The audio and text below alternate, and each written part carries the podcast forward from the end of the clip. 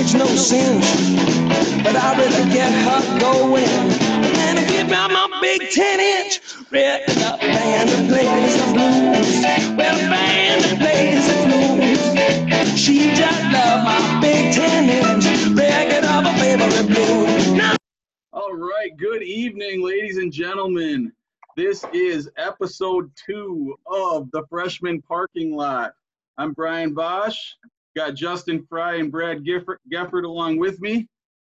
First, we want to thank everybody for tuning in and watching last week. Honestly, we just started doing this because we thought it would be fun. And in a week, we've had 115 views, which I'd imagine once you get to about 116, YouTube starts paying you for this, I think. My wife did ask if I was taking this up every week, if she was going to start getting a cut out of what we're making. Well, I asked my son on Thursday morning last week after we recorded what it takes to start making money, and he kind of told me that we're not very close.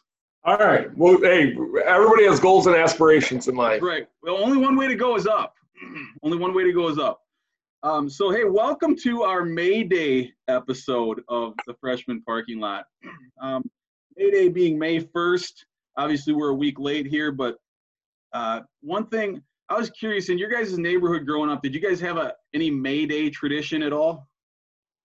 Not mine.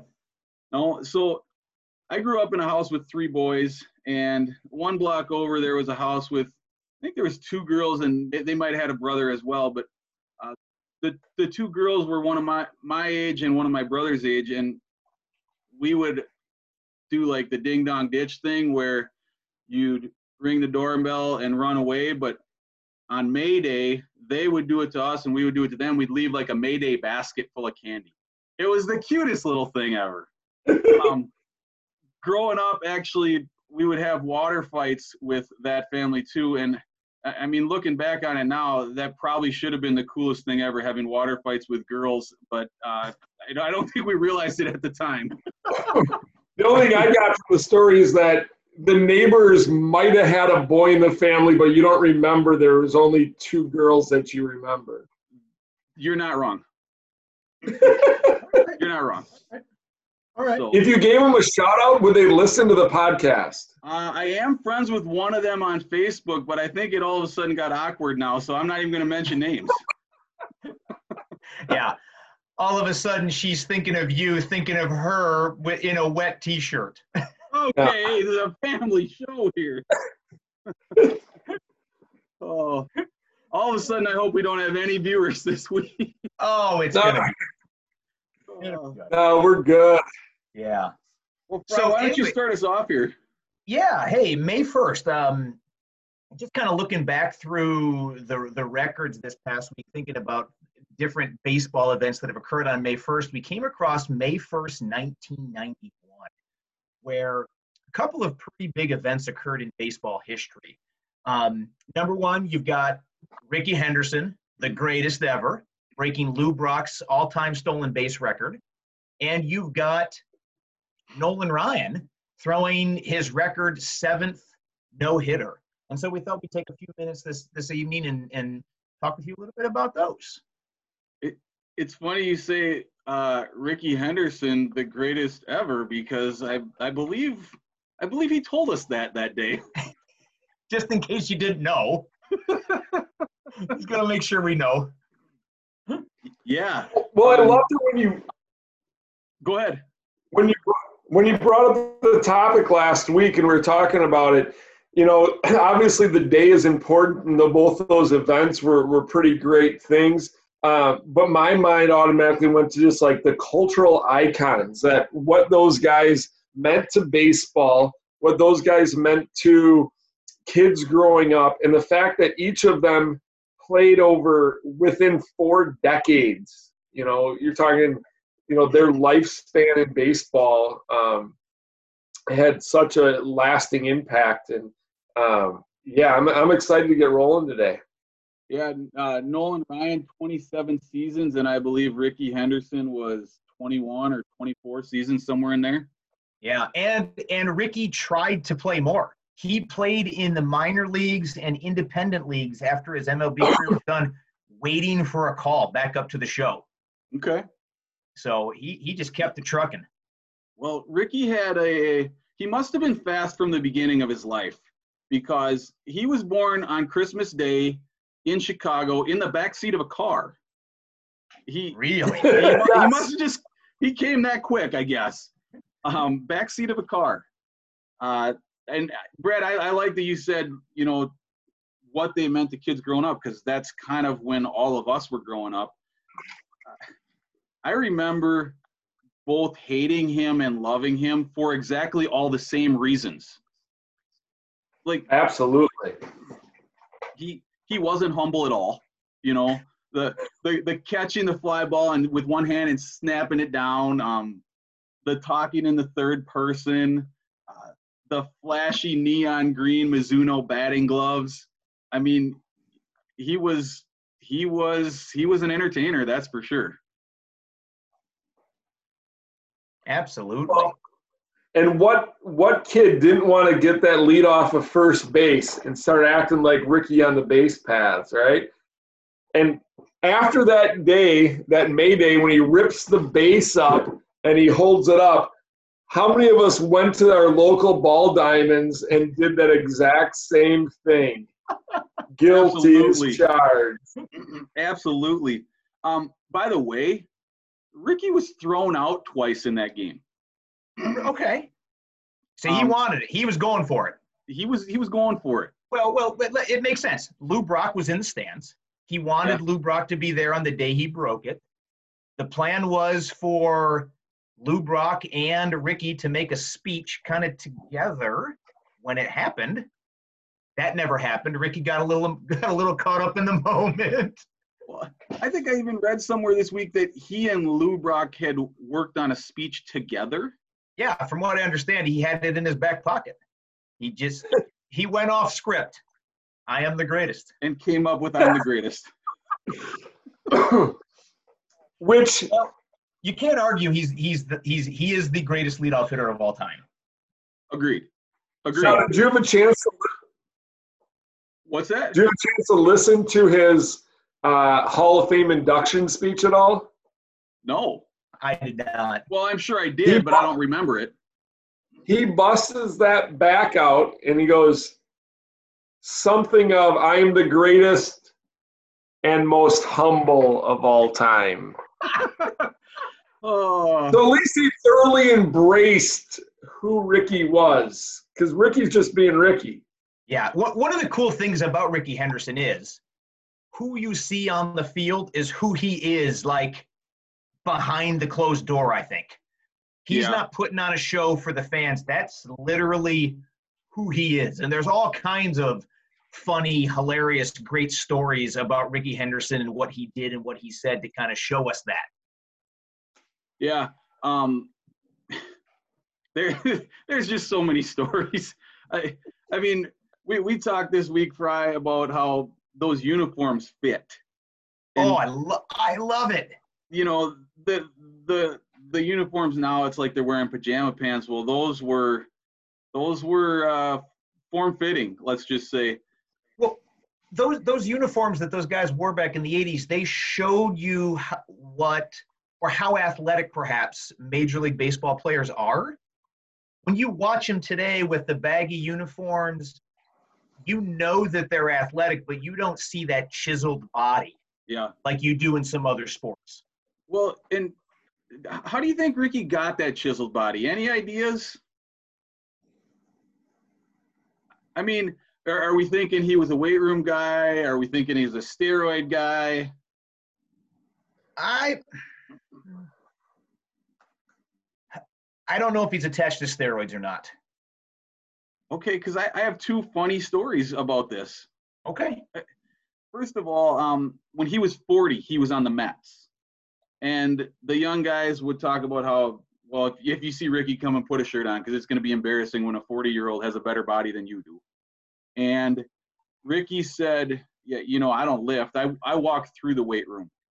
What you see is all natural from push-ups, sit-ups, toe raises, and a bowl of ice cream every single night before bed.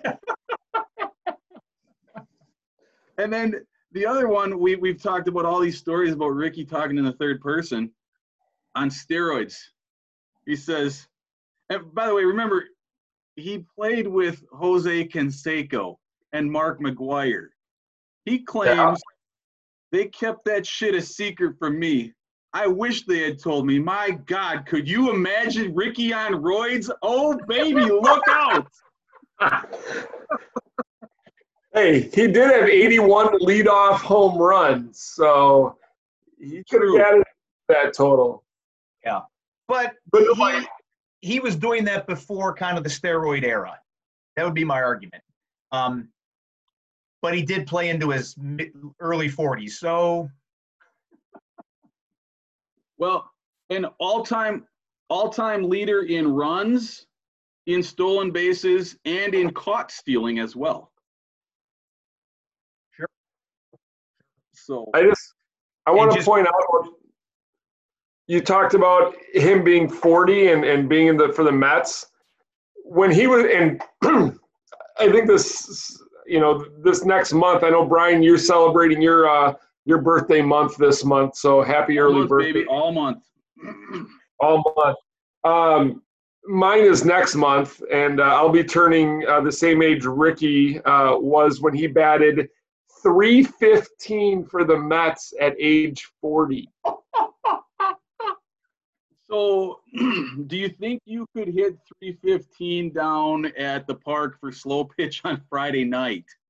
If I was playing out at Ralph Park, I might get to 315, but I better hit it in the gap a lot because I'm not as fast as Rickey was at 40. No, not many are. No. 15. That's phenomenal. No. But I know you're going to share cards, and I shared this one with you guys. That was one of my cards, the 91 score. Rickey with his shirt off in that pose like he was going to take off for second base. And I just remember as a kid collecting this card thinking that was the coolest card I had, that you just look to talk about Rickey's chiseled body as he's getting ready to take off for second. And, I think that made you talk about, it was a weight room or what. All I remember is getting that card going, all right, I'm going to go home and do some push-ups and sit-ups tonight. So don't forget the ice cream. It did have a lasting effect on my physical fitness.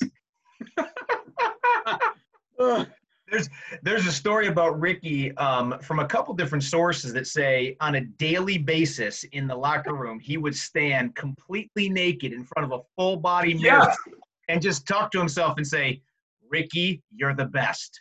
Rickey, you're the best," and just admire his form. I'm not gonna lie to you guys. Right off screen, I got a full length mirror and I was feeling a little nervous before we went on. I pulled the shades shut and I just psyched myself up a little bit. To pump the chest a little bit. Maybe that's an episode. We recreate that Rickey Henderson card, each of us. We're gonna need a flag that YouTube video as not kid friendly. That's right. Hey, since I'm officially 4 pounds down in the post-COVID quarantine, so I've been doing my best. I will tell you, I've been checking off some streets on my map, and we also started with the boys a workout each day. Well, I have Monday, Wednesday, Friday in the yard, but I don't own a scale, so I could be up, I could be down. Nobody knows. Yeah. You're feeling good. I'm feeling. For listeners that don't know. Brian is trying to check off, and correct me if I'm wrong, Brian, you're trying to check off every road in Fort Atkinson and the city limits by the end of the summer? That is correct. I got a city map printed off from the city engineer and trying to get her done in 2020. It's fantastic. By the way, little side note, we're talking about May 1st, 1991, and today's May 6th. 66 years ago, on May 6th, Roger Bannister was the first human being to break the 4-minute mile, which is awfully impressive considering he ran in conditions that are far less advantageous than what you and I would do if we went out to the track tonight. So my question to you is this. If I start a stopwatch and it goes for 4 minutes, How far do you go? I started in front of Rockwell Elementary School this morning, and I made it to about Madison Avenue in 4 minutes. Hey, I felt really good. I ran 3.5 the other day, and I had an 8:30 pace, so I chalked me up for almost a half mile. Nice. Roger Bannister is finishing his second mile when I'm finishing my first. Hey, since we're kind of winding down on Rickey here, I want to – that's my card too, so I want to share that real quick. Last week after we did our podcast, and I knew we were going to kind of start talking about Rickey and we might want to share cards. I texted one of my uncles in North Dakota who had all of these amazing cards from the early 80s, maybe some of the late 70s. When we were growing up, that's all I remember doing at Grandma and Grandpa's house is looking at his cards. And I thought this was the Rickey rookie card, but it is not. This is 1982 Topps Rickey Henderson card. He sent me a picture of this, and we got the front and the back. What's cool is this is the 1982 Topps rookie card. In 1982, Rickey stole a major league record 130 bases, and obviously it looks like he's ready to go there. And then just kind of some neat things looking at the back of the cards, like how random it says Ken Singleton led the majors with 19 game-winning RBIs in 1980. Well, we're on the back of a Rickey Henderson rookie card, but we're talking about Ken Singleton's game-winning RBIs. That's my card there for the week. Great. What a great uniform. I like the stirrups. I like the stripes down the pants. Yeah. I like the crisp white of that home uni. It's good looking stuff. To be honest, one of the things that stood out, I'm glad you said it, is the stripes on the sleeve too. Yeah. And if I remember right, I think those just had a big, huge A's on the upper left chest maybe. Sounds about right. So, yeah, very, very cool uniforms. I want to share one other story about Rickey. I mean, Rickey's got so many stories, but there's this one. He's playing in San Diego. I don't remember the year. It's middle 90s somewhere. And it's spring training, and the guys are getting on a bus. And he walks up on the bus. Steve Finley, who's playing for the Padres, is sitting on the bus, and he says to Rickey, "Hey, Rickey, you've got tenure, man. You can sit wherever you want." Rickey Henderson goes, 10 years. Rickey's been playing for 16 or 17 years.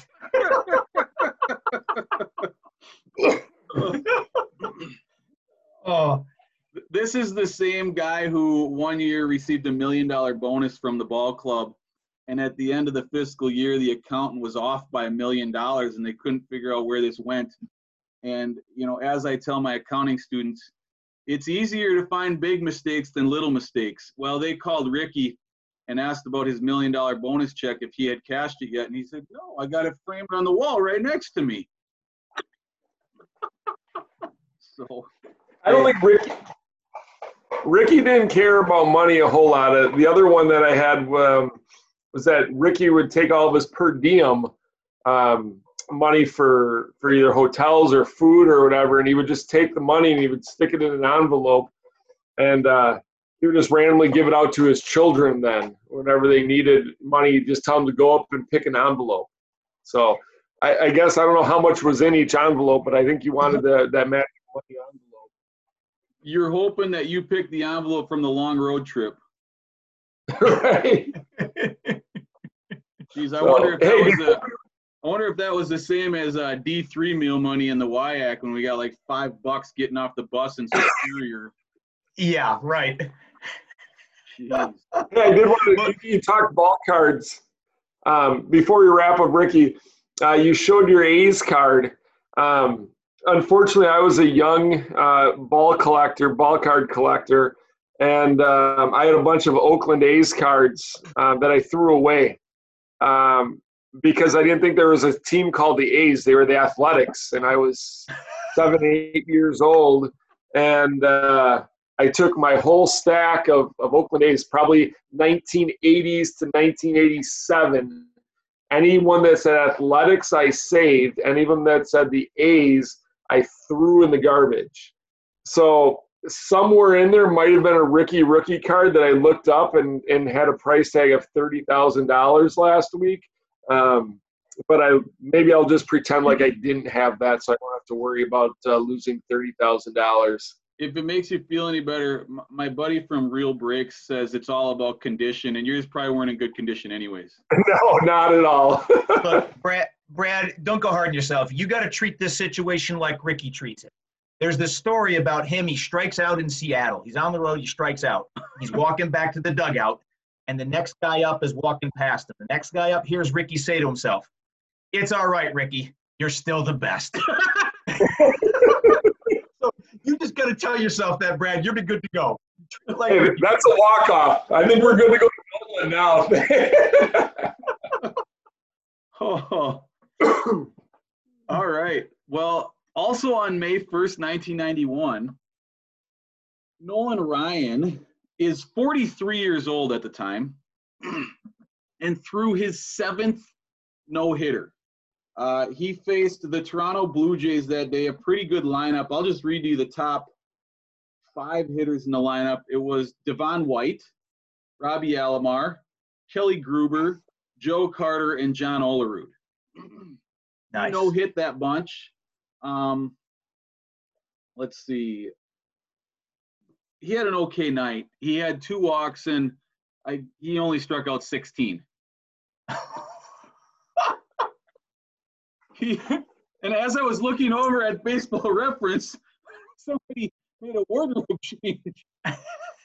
Well, we know that Nolan Ryan grew up in Texas, and wasn't his best game. When he was a senior in high school, 7-inning game, I had 21 strikeouts. So that's okay. That's okay. Wow.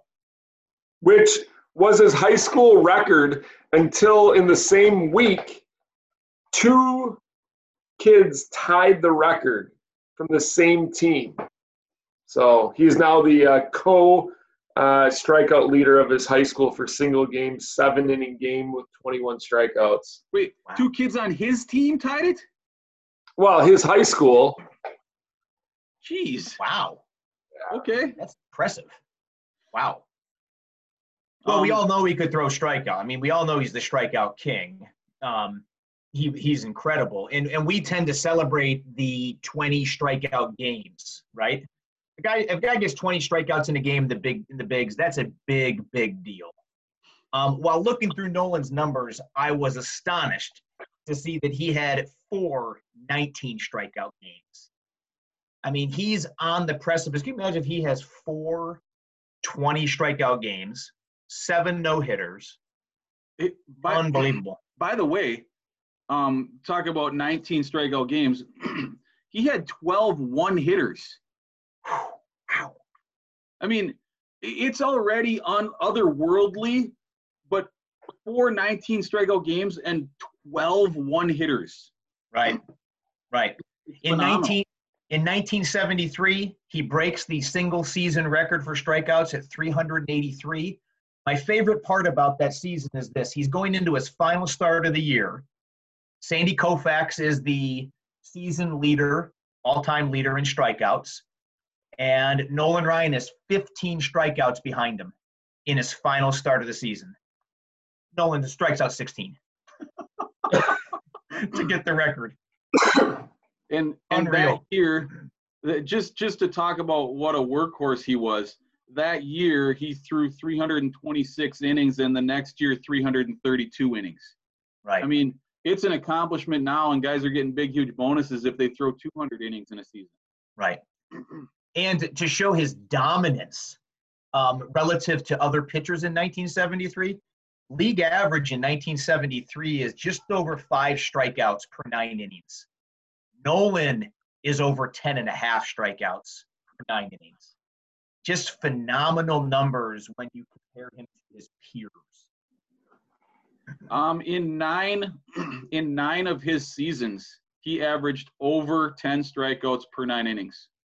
Right. In 2 of them, he was over 11.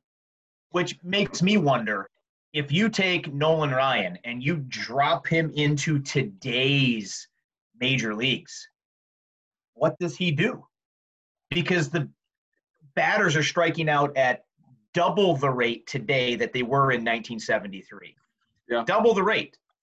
And I don't think that's necessarily because the pitching is twice as good as it was in 1973. It's because of the way their mindset coming to the plate is. I think he would be head and tails dominant.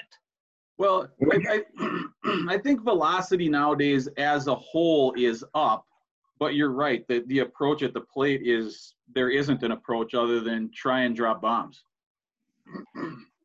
Swing hard three times and you might get lucky once. Just in case they throw it into your bat. Yep. Yeah. I did a little research going back through his 7 no-hitters and looking at who he faced in the lineups. And he faced some Hall of Famers. He threw one against the Twins where he faced Rod Carew and Harmon Killebrew came off the bench. Harmon Killebrew actually walked in that game. He was 0 for 0. He faced Brooks Robinson in a game. He did face Rickey Henderson, Roberto Alomar. But the one that stood out to me, just this statistical oddity, in 1981, he was throwing for Houston now, and he beat LA 5-0 through a no-hitter, 11 strikeouts, 3 walks. But in the lineup for the Dodgers that day was 4 future managers. Davey Lopes was 0 for 3 with 2 strikeouts. Dusty Baker was 0 for 4 with a strikeout. Mike Scioscia 0 for 3 with 2 strikeouts. And Ron Roenicke 0 for 3 but didn't strike out. So 4 future managers. Nice. I never knew they were all on the same team at the same time. Yeah, kind of cool. Super cool. Kind of cool. Now I want to know who their manager was. Oh, boy. So you want me to get onto the baseball reference machine? No, that's fine. Not worth it. By the way, we can tie Rickey and Nolan together in more ways than just May 1st, 1991. Rickey Henderson just happens to be Nolan Ryan's 5,000th strikeout. Okay. It's kind of the way it works. I was going with they both married their high school sweethearts. Oh, nice. And I was going to go with not only is Nolan Ryan the all-time strikeout leader and Rickey Henderson the all-time stolen base leader, but Nolan Ryan's also the all-time walk leader and Rickey all-time caught stealing leader. Sure. For sure. They both fired a lot of bullets. Yeah. I've got 2 other Nolan Ryan stories if you guys want to hear them. Let's hear them. Absolutely. Let me find here. Trying to work through my Zoom capabilities here. In 1993, maybe, Nolan Ryan's 46, right? And Robin Ventura is 26, and I think you guys know where I'm going with this. Oh yeah. Well, let's just see if we can figure out where we're going here. Can you guys see that on my screen right now? Yeah, looks good. All right. Here's Ventura, RBI single in the first. Watch out! Look at this.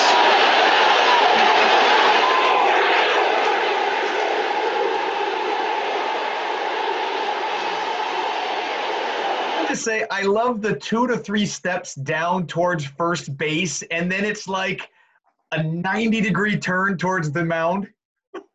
I don't think he really wanted to go out. I mean, you think he was told to go out by a veteran on the team? You get plunked, you go. Well, I feel like I've read something about them, either these 2 teams or Nolan Ryan. There had been some bad blood that year. And it was decided that you're going out. It was almost like, oh, no, I have to do this. And Ryan throws his glove down. He's like, all right, come get it. But the coolest story that I found this week looking at this was Robin Ventura had played on the U.S. Olympic team prior to becoming a major leaguer. Well, that night in Texas, the current Olympians were in attendance. And before the game, they had asked, hey, Robin, would you just mind saying something to these guys? You know, they're probably all D1 guys who dream of being Major League Baseball players. And so he comes out into the tunnel and he meets them and he talks to them for a couple of minutes. And it made a lasting impression on probably all of them. But one of those guys ended up being a big league ball player, a guy by the name of Paul Konerko. And I believe Paul Konerko probably ended up playing for Robin Ventura when he managed the White Sox. But Konerko swears that Ventura talked to them about sportsmanship. And he said, we're sitting in the bleachers and the same guy starts the biggest brawl ever 2 hours after he talked to us. Ventura doesn't recall the conversation at all. But that's apparently how that all went down that night. Well, it's not sportsmanship if your teammates, you're just sticking up for your teammates and trying to do what's best for the team. It's the baseball unwritten rules. There's a lot of them. Sometimes they only work in certain circumstances. So you can do certain things sometimes, and other times you can't. And I can ask Brad, and he'll say, yeah, go ahead and do it. And I'll ask Brian, no, don't do it. You're right. Speaking of Nolan Ryan, and this is kind of out of left field, I just remembered it. Never had a 20 strikeout game. The Kerry Wood game was today. Oh, okay. Cool. And the whole unwritten rules thing brought something up to me. They were interviewing current Cubs about how they think they would have done that day. And while it wasn't the no-hitter that day, somebody said, I would have punched out 3 times. I probably would have tried to bunt, which is obviously a no-no in the middle of a no-hitter. Yep. So, yeah, that was today. Saw some highlights of that.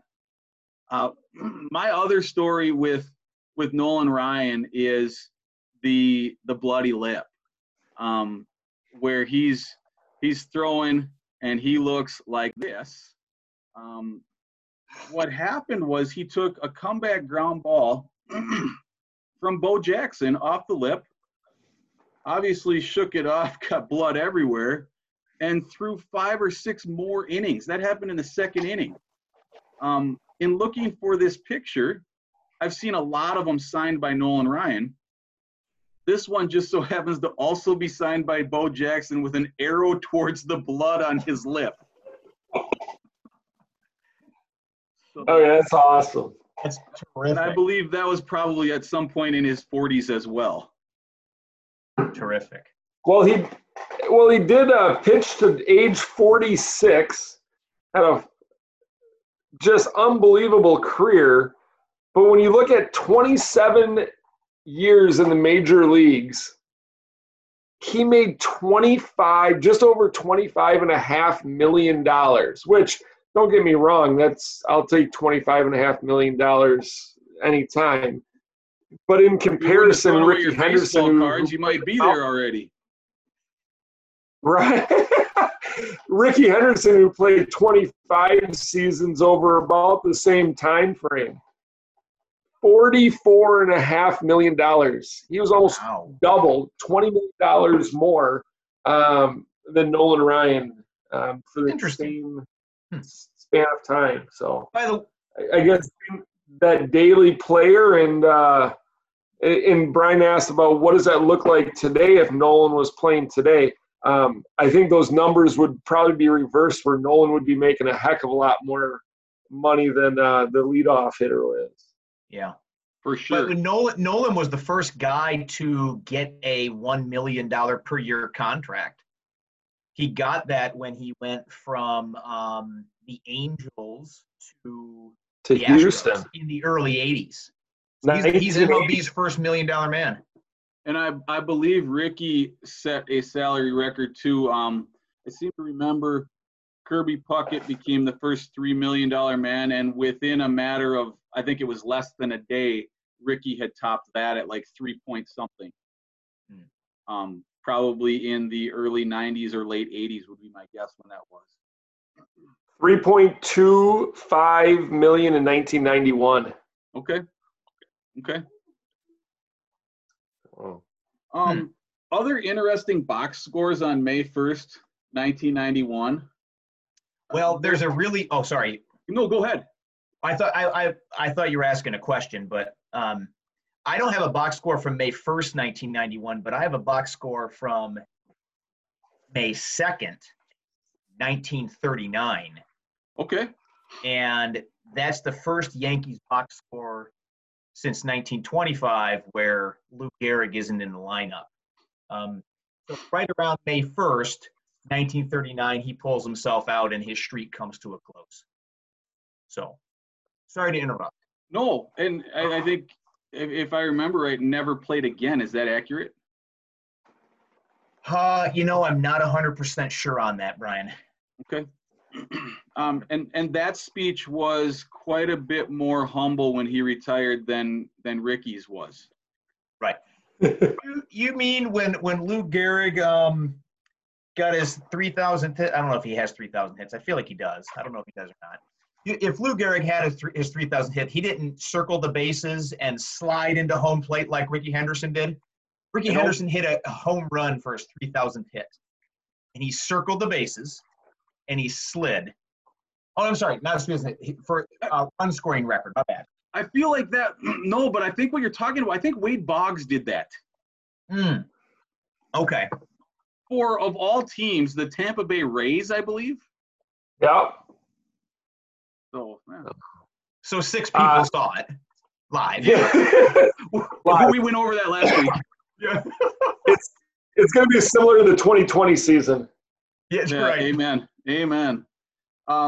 Okay, so just two quick box scores that I think stood out to me. Really, there's probably three. I don't know where we're at on time if we're getting a little long-winded here. But Nolan Ryan went and threw a no-hitter. That night, my Twins beat the White Sox 1-0 with 6 total hits in the game. Scott Erickson threw a complete game 2 hitters. So we were close to 2 no-hitters in the major leagues that night.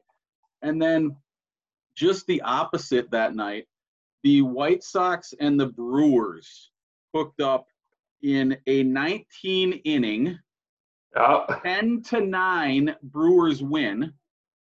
The Brewers had 18 hits and the White Sox 19 hits. Both teams scored 3 runs in the 15th inning to keep things going.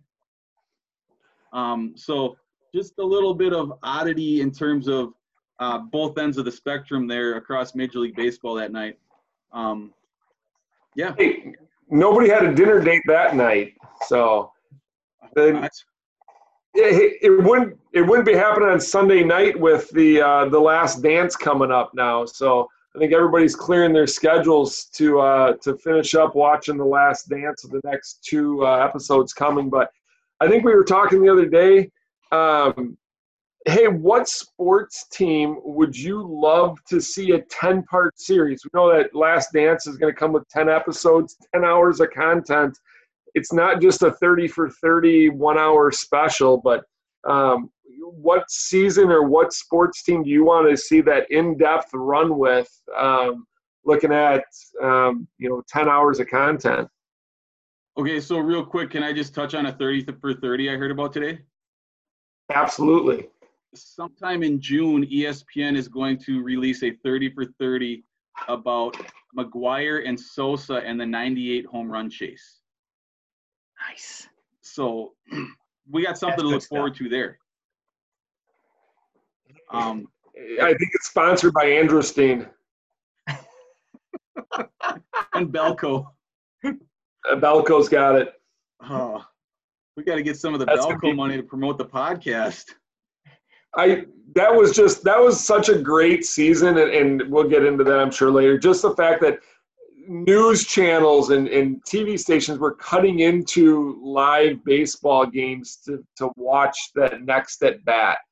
And all of a sudden you'd cut out and you'd watch that at bat, and then you'd be so disappointed if there wasn't a home run. And we all pretended that we didn't know what was going on. Oh, all right. So what's your you're going to be in 10 hours, 10 episodes in depth. Who do you want to see? You go first. I want to see 10 episodes of Macho Row. Macho Row was the nickname of the 1993 Philadelphia Phillies. Okay. In 1992, they finished dead last. In 1993, they go to the World Series and they take a great Blue Jays team to 6 games with a fantastic ending to a World Series. But the team is full of characters and oddballs and lots of mullets and a conservative Curt Schilling. Lots of good, interesting stories going on there. Was Lenny Dykstra on that team? He was center field. Okay, and we had Darren Daulton and Darren Dalton's catching. John Kruk's playing first base. John Kruk.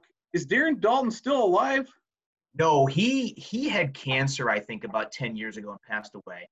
And I want to say that Lenny Dykstra maybe took care of his wife at one point in time. She was a Hooters girl. That sounds like Lenny. It kind of does, doesn't it? Don't leave your money or your women around Lenny.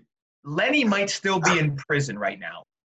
He got in trouble. He owned part of a car dealership in California. He was doing something illegal with money. Who knows? It's Lenny.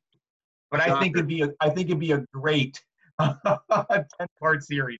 Well, you could do 3 episodes just on somebody we haven't even talked about yet, Mitch Williams. There you go. Wild Thing Mitch Williams, absolutely. One of the mullets. John Kruk was such an interesting guy. Yes. In more ways than one. In 1992, Dale Murphy came over and played for the Phillies, and John Kruk said something along the lines of, "We are 24 morons and 1 Mormon." And I think that continues into the 1993. Oh, that's about a decade and a half before the Red Sox were whatever Johnny Damon called them, a bunch of idiots or something. Yeah. No, I don't think that Phillies team doesn't get a lot of publicity, but I think you're right. When you look back at history and the characters on that team, that would be a good run up to that point. And the kicker is you'd never get that footage because nobody knew they were going to be great like that. And so there's probably a lot of stories untold or not documented because just, that wasn't then at the time. Brian. My team would have been the early 90s Cowboys. Absolutely. Love it. They won 3 Super Bowls. I believe they lost another NFC title game. But they just all of the personalities, all the Pro Bowlers, Deion Sanders coming in, and Deion doesn't practice and Deion doesn't tackle anybody. And Deion has people on him that either because Deion doesn't. We got Nate Newton and Leon Lett, Charles Haley, Troy Aikman. One thing I didn't realize, I went back and there's a book Jeff Perlman wrote, Boys Will Be Boys. And I went back and read a couple of chapters of that. And they went from Jimmy Johnson at the beginning of that to Barry Switzer. I didn't realize they all pretty much thought Barry Switzer was an idiot. Yes. And Barry Switzer, a white guy, started a racial divide between Troy and a lot of the black players on the roster, it sounds like. But then all of the off-field stuff, they had a place called the White House, very close to the practice facility. One of the chapters in the book had just a quick quote from Nate Newton to start the chapter. It says, "We've got a little place over here where we're running some whores in and out, trying to be responsible, and we're criticized for that too." That was responsible for those early 90s Cowboys.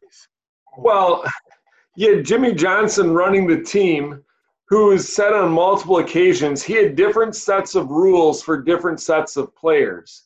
If you were this upper echelon player, you could Michael Irvin got away with anything Michael Irvin wanted to get away with because he had game on the field. But if you were a backup left guard and you did half the things Michael Irvin did, you would be goodbye and bringing in somebody else. So shocker, who was Michael Irvin's college coach?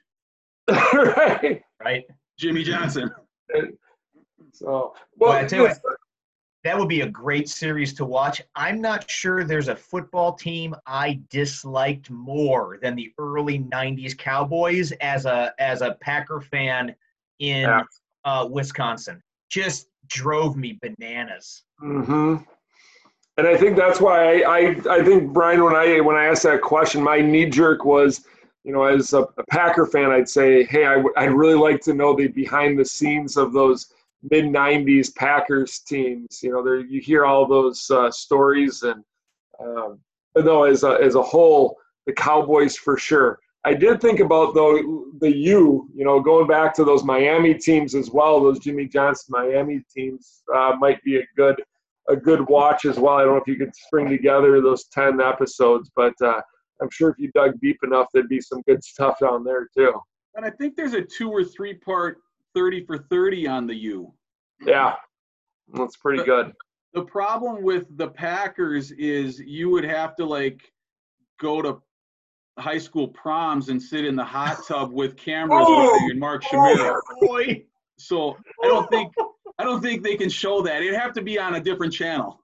Oh boy. I had to go there. You know this. Vikings guy-ish, yeah. Hey, the Vikings have had some of their issues too, Brian. There's a few boat rides I think I've heard about. The love boat. Oh, you're right. Oh. All right, well, that was a much quicker episode, I think. I don't know, we don't have the clock running.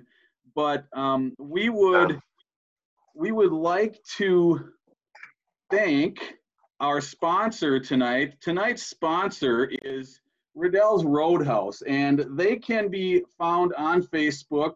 They are now open for curbside and driveway pickup as well as driveway dice. So please support our sponsor, Riddell's Roadhouse. You can also email us at freshmanparkinglot@gmail.com. You can subscribe to our YouTube channel at Freshman Parking Lot on YouTube. This video should be up tomorrow. You can also follow us on Twitter at Frosh Parking Lot. And that was our show. Thanks for tuning in. We can't wait to see you again next week. I hate strange woman, believe me, this chick's no sin, but I'd rather get her going. And give me my big 10-inch red band that plays the blues. Well, band that plays the blues. She just love my big 10-inch red of a favorite blues.